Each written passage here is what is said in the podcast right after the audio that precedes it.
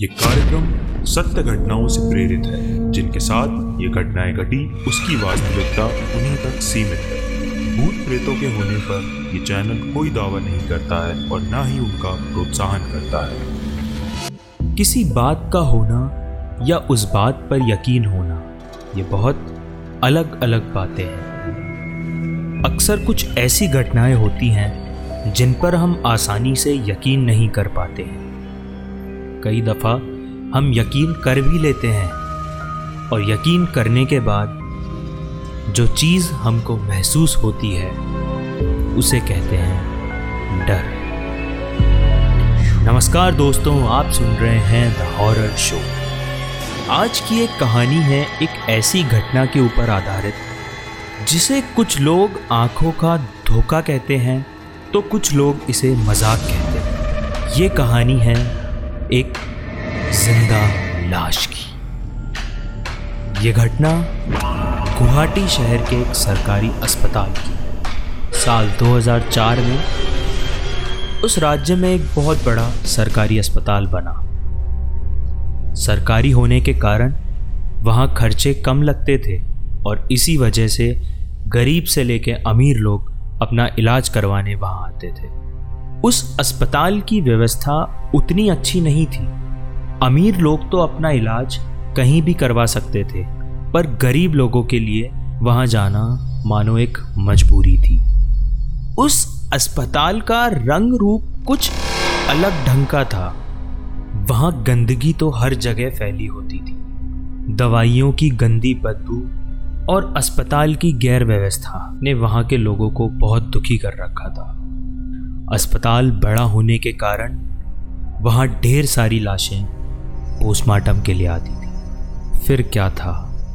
उसके बाद तो उनके परिवार वालों की चीख पुकार मानो अस्पताल में सुबह से लेकर शाम तक मची रहती दिन हो या रात, ये सिलसिला ख़त्म नहीं होता था। दिन में तो ऐसा कुछ महसूस नहीं होता था, मगर रात में ये जगह बहुत ही डरावनी लगती थी। रात में अस्पताल के बाहर चल रही तेज हवा और फर्श पर रखी लाशें, इन्हें देख किसी भी इंसान का जिस्म, मानो डर से सहम जाएगा। उस ज़िले के कई लोगों ने हमें बताया कि उस अस्पताल के पोस्टमार्टम रूम में बहुत कुछ अजीब था।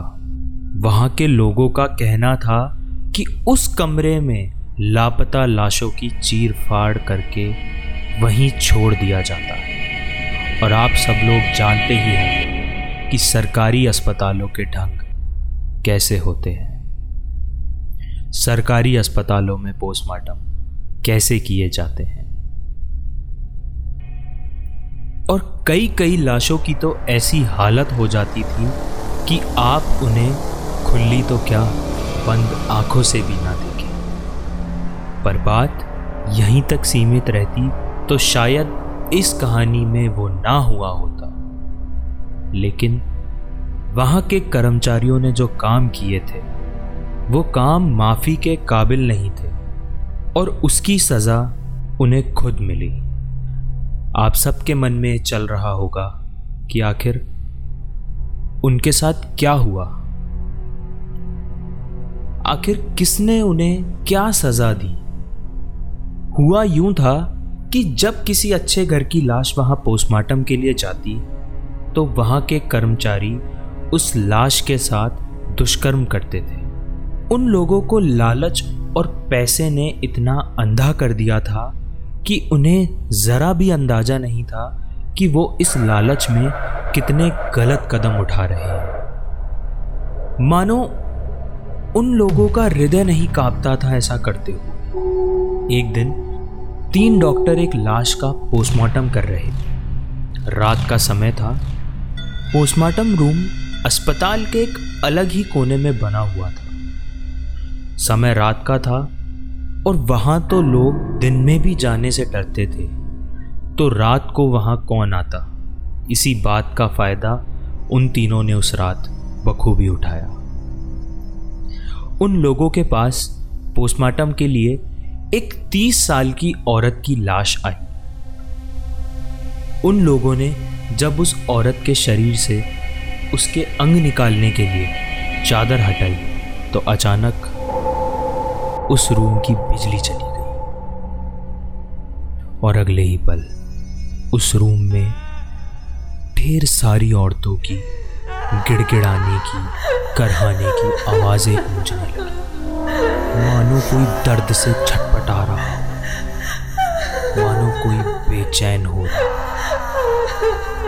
डरावनी आवाज़ें सुनकर वो लोग डर जाते हैं और दरवाजे की ओर भागने लगते हैं। वो लोग दरवाजे को खोलने की बेहद कोशिश करते हैं, मगर वो दरवाज़ा मानो किसी ने बाहर से बंद कर दिया हो। उन लोगों की हालत खराब हो जाती है।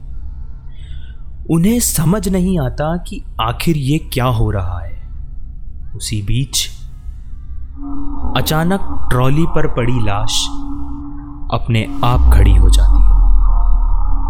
उस लाश का चेहरा मानो जैसे कोई पिशाच का चेहरा हो। और वो लाश उनकी ओर बढ़ने लगती है। ये देख, एक डॉक्टर तो अपना दम वहीं तोड़ देता है। उन दोनों डॉक्टरों को ये समझ आ जाता है कि आज उनका यहाँ से बचकर निकलना असंभव है। वो लोग ज़ोर ज़ोर से चिल्लाते हैं, मगर उस सुनसान रात में कोई उनकी आवाज़ नहीं सुनता है। और थोड़ी देर बाद वहाँ घोर सन्नाटा हो जाता है। और जब सुबह हुई तो उन तीनों की लाश वहाँ पर मिली। लाश की हालत इतनी बुरी थी कि उनका चेहरा पहचानना भी मुश्किल हो रहा था। मानो किसी ने उन्हें कच्चा चबाया हो। इतनी बुरी हालत में मिली लाश को देख, वहाँ मौजूद सभी लोगों में कई दिन तक खौफ का साया छा रहा था। किसी को मालूम नहीं पड़ा कि आखिर ये हुआ कैसे। कहा जाता है, अच्छे करने वाले के साथ अच्छा होता है और बुरा करने वाले के साथ बुरा होता है। वो लोग उन लाशों के अंग निकालकर उसकी काला बाजारी करते थे।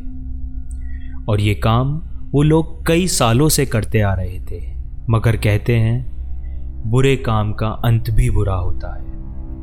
शायद यही उनके किए की सज़ा थी। उस रात के बाद अस्पताल में पोस्टमार्टम होना बंद हो गया।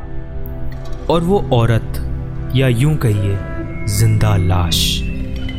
उस रात के अंधेरे में कहीं गुम हो गई। उस दिन के बाद किसी ने उस पोस्टमार्टम रूम को खोलने की कोशिश नहीं की। मरने के बाद जब तक लाशों को जलाया नहीं जाता, तब तक उनकी आत्मा को शांति नहीं मिलती और उनकी रूह इधर उधर भटकती रहती है। ये घटना जानने के बाद ये कहना सही होगा या गलत, ये मैं नहीं जानता। मगर ऐसा कहा जा सकता है कि उन तीनों को उस ज़िंदा लाश नहीं मारा होगा। आप सुन रहे हैं द हॉरर शो